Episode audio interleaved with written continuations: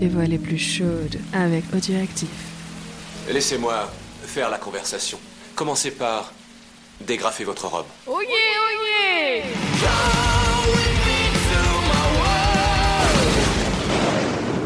Bonjour à tous, je suis ravie de vous retrouver pour ce qui va être ma dernière lecture de Mexico Melody. En effet, la fin de notre aventure se profile. Mais allons de ce pas retrouver ce cher Sam lancé à la poursuite des kidnappeurs de Melody. Va-t-il réussir à la sauver? Suspense, suspense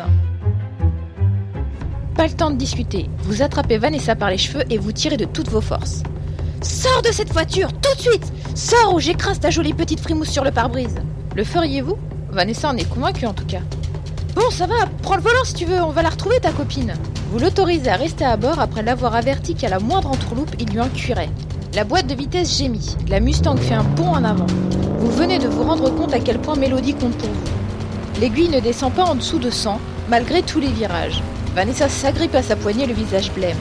La route monte. Au détour d'un virage, vous apercevez la grosse boule rouge que fait le soleil en renaissant. Le paysage s'embrasse de lueurs spectaculaires. Ralentir, Vanessa, je les vois Déjà? Vous apercevez en effet les feux de position encore allumés d'une Mercedes à environ 500 mètres devant vous. Ils ont dû s'arrêter au moment de la séparation avec les joueurs. Garde tes distances, ils ne se doutent pas qu'on les suit. Difficile de passer inaperçu sur la petite route déserte. Votre pied ne décolle pas du plancher pour autant. À la faveur d'un lacet en épingle à cheveux, la masse sombre de la Mercedes apparaît de nouveau plusieurs mètres au-dessus de votre tête. Il s'éloigne d'Acapulco, constate Vanessa. Vous roulez encore pendant près d'une heure, les cheveux dressés sur la tête. La catastrophe est évitée in extremis lorsqu'un semi-remorque se rabat sur vous, comme si vous n'existiez pas. La nervosité de la Mustang vous sauve une fois de plus. Enfin, la voiture de Christina et Mélodie s'engage dans une allée sinueuse au bout de laquelle se dresse le mur d'un parc fermé par une grille. Vous arrêtez le moteur de la Mustang. Et maintenant demande Vanessa une pointe d'ironie dans la voix. On les attaque? Vous prenez sa plaisanterie au mot. Oui, on attaque. Il faut agir vite. Elle hausse les épaules. Tu es complètement fou. Mais je le suis sans doute encore plus que toi. C'est d'accord, de toute façon je n'ai jamais pu supporter ce petit faux cul de Christina et les mecs pour qui elle travaille encore moins. Vous ouvrez la portière et scrutez le mur d'enceinte du parc à la recherche d'un passage. Les branches d'un arbre dépassent vers l'intérieur à quelques mètres à peine. On va passer par là. Vanessa croise les bras et vous regarde d'un air amusé. T'as emporté ton lance-pierre? Ok, je sais, je n'ai pas d'arme, mais on parviendra peut-être à immobiliser un garde et à lui piquer son artillerie. Elle hausse les yeux vers le ciel. C'est bien la dernière fois que je me fais accompagner par un amateur. C'est bon, James Bond. T'as les clés du coffre, ouvre-le. Vous faites ce qu'elle vous dit et vous laissez échapper un petit sifflement admiratif. Le coffre est un vrai arsenal. Des fusils d'assaut Thompson, deux mitraillettes Uzi, une caisse de grenades, un bazooka et plusieurs lance-roquettes. Il ne manque qu'un sous-marin et quelques chars d'assaut. Pour une divorcée vivante serrante, Vanessa se pose un peu là. Satisfaite de votre air stupéfait, elle saisit une Uzi et vous tend l'autre. Elle accroche un Smith Wesson calibre 9 à la ceinture de sa robe légère et vous suggère d'en faire autant. Deux ou trois grenades dans les poches et vous voilà fin prêt. Planquons la voiture maintenant. L'escalade du mur s'avère un vrai jeu d'enfant. L'épaisseur de la végétation joue en votre faveur. Un instant, vous craignez que des chiens ne soient lâchés, mais les allées du parc semblent désertes. Vanessa rampe devant vous un peu gênée par sa tenue inadéquate. La maison n'est qu'à une vingtaine de mètres. Soudain, elle se fige. Vous vous aplatissez dans un buisson. Deux hommes arrivent vers vous en riant. Ils ne se doutent de rien. Le premier est une sorte de colosse dont l'ombre inquiétante se profile sur le ciel déjà bleu. Ils échangent des plaisanteries dans une langue qui vous est inconnue. Sûrement du russe. L'américaine vous fait un signe. Vous ne comprenez pas. Elle essaie de se rapprocher de vous, mais sa robe s'accroche dans les broussailles. Une branche craque. Les deux Russes s'arrêtent. Votre cœur se met à bondir dans votre poitrine avec une telle force que vous avez l'impression qu'on peut l'entendre jusqu'à la maison. Vous vous faites tout petit, priant pour que les deux hommes reprennent leur chemin. Mais ils ont changé de direction. Ils marchent droit sur vous. Ils s'approchent. Vanessa se lève d'un bond, la petite Uzi brandie comme une matraque. Avant que le plus gros des deux ait pu faire un geste ou pousser un cri, elle lui assène un coup sur le crâne à planter un clou dans du béton. Le russe chancelle, mais ne s'effondre pas. Revenu de sa surprise, le plus petit contre-attaque. Elle se retourne à temps pour éviter un coup de poing. La mitraillette décrit un arc de cercle et manque malheureusement son but de plusieurs centimètres. Vous choisissez cet instant pour intervenir. Suivant la même tactique que Vanessa, vous cueillez le petit en perte d'équilibre à la pointe de votre arme. Ça fait un bruit mou. Son crâne est moins solide que celui de son copain. Il ne demande pas son reste et s'effondre dans un soupir. Avec un rugissement, le visage ruisselant de sang, le colosse lui se jette sur vous. Mais Vanessa se place en travers et lui expédie un coup de pied dans le tibia. Son poing siffle et atteint l'américaine à l'épaule. Elle ne peut étouffer un gémissement. L'homme est sur vous, ses mains sont comme des massues. Gêné par sa corpulence et sans doute un peu sonné, il vous manque à chaque fois. On dirait un ours ivre, les jambes écartées, les bras battant l'air. Vous en profitez, votre pied vole à la rencontre de son entrecuisse. Bien visé, ça fait pouf sur le bout de votre semelle.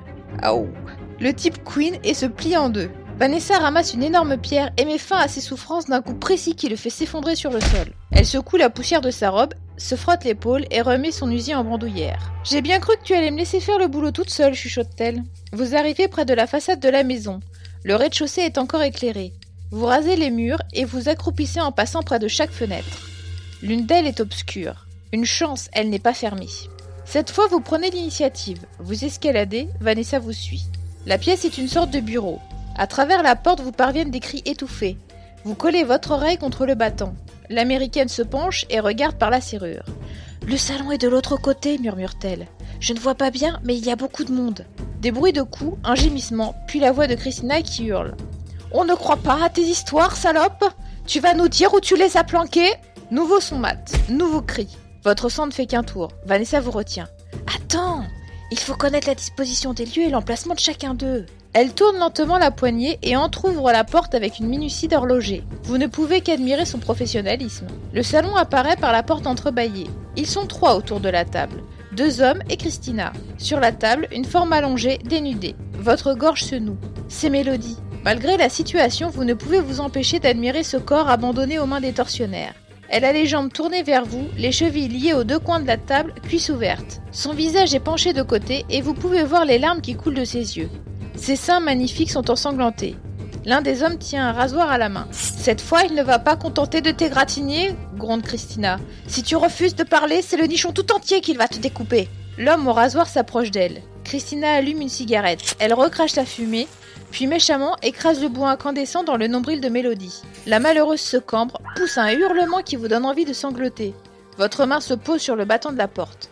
Attends, souffle Vanessa. Mais ils vont. Attends son ton est impérieux. Vous lui donnez 10 secondes avant d'intervenir. Ces cigarettes mexicaines sont immondes ricane Christina. Le rasoir se rapproche dangereusement de la poitrine de Mélodie. Elle tente de se débattre désespérément. Puisque je vous dis que je n'ai pas de copie, c'est un piège Un piège L'homme attrape son sein par le mamelon et soulève comme s'il s'agissait d'un quartier de viande et non de la plus merveilleuse poitrine qu'il vous ait jamais été donné de voir. Maintenant jette Vanessa. Elle saisit la poignée de la porte et tire dessus. Le battant cogne le mur avec un bruit d'enfer. Christina et ses acolytes se retournent, l'air effaré. Mitraillette à la hanche, Vanessa tire une courte rafale. L'homme au rasoir s'effondre. Vous jaillissez dans la pièce en poussant des cris de damné. Le deuxième homme essaye de se jeter sur vous. Une balle de votre Smith et Wesson le cueille en plein élan. Une moue comique sur le visage, il porte la main à son ventre où s'élargit une auréole de sang. Ne bouge pas, Christina, pas un geste L'Allemande vous lance un regard chargé de haine. Lentement, elle lève les bras. Vous vous rouez sur Mélodie. Un rapide coup d'œil vous permet de constater avec soulagement que ses blessures sont superficielles. Vous êtes arrivé à temps. L'homme abattu par Vanessa baigne dans son sang. Il est mort sur le coup. Vous ramassez son rasoir que vous utilisez pour trancher les liens de Mélodie. Elle s'agrippe à votre cou et sanglote sur votre épaule. Quand vous aurez fini de recouler, tous les deux, on pourra passer aux choses sérieuses, jette Vanessa. Elle tient Christina en respect et promène un regard inquiet autour de la pièce. Il y en a d'autres? Demande-t-elle d'un ton sec à Christina. Tu crois peut-être que je vais répondre? Nous en avons mis deux hors d'état de nuire dans le jardin. Avec cela, ça fait quatre. Ils étaient trois dans la voiture, plus un pour garder la maison. En principe, le compte est bon. Le visage de Christina reste des marbres. Tu as pris des risques inutiles, reprend votre accompagnatrice à l'intention de l'Allemande. Elle t'a dit la vérité. Frédéric n'a pas eu le temps de lui communiquer la formule. Estime-toi heureuse qu'on t'ait laissé la vie sauve. La prochaine fois, tu n'auras pas autant de chance. Christina sourit. Je peux baisser les bras maintenant? Tu peux. De toute façon, on en a fini avec vous. Sam voulait récupérer son ami, c'est un sentimental. Maintenant, on s'en va. Ça vous fait quand même un drôle d'effet de tenir dans vos bras cette femme superbe et totalement dévêtue. Mélodie lève sur vous deux yeux profondément reconnaissants. Vous tentez de la soulever, mais elle gémit et une de ses blessures recommence à saigner. Premier choix. Avant tout, il faut vous occuper d'elle, nettoyer ses blessures et lui trouver des vêtements convenables. Allez à la page 167. Mais si vous préférez ne pas trop vous attarder, il sera toujours temps de jouer au docteur de retour à l'hôtel. Vous donnez l'ordre du départ. Allez à la page 175. Et voilà, c'est sur ce dernier choix que je vous laisse. En ce qui me concerne, j'ai été ravie de passer ce petit mois de lecture avec vous. Portez-vous bien, à ciao bye bye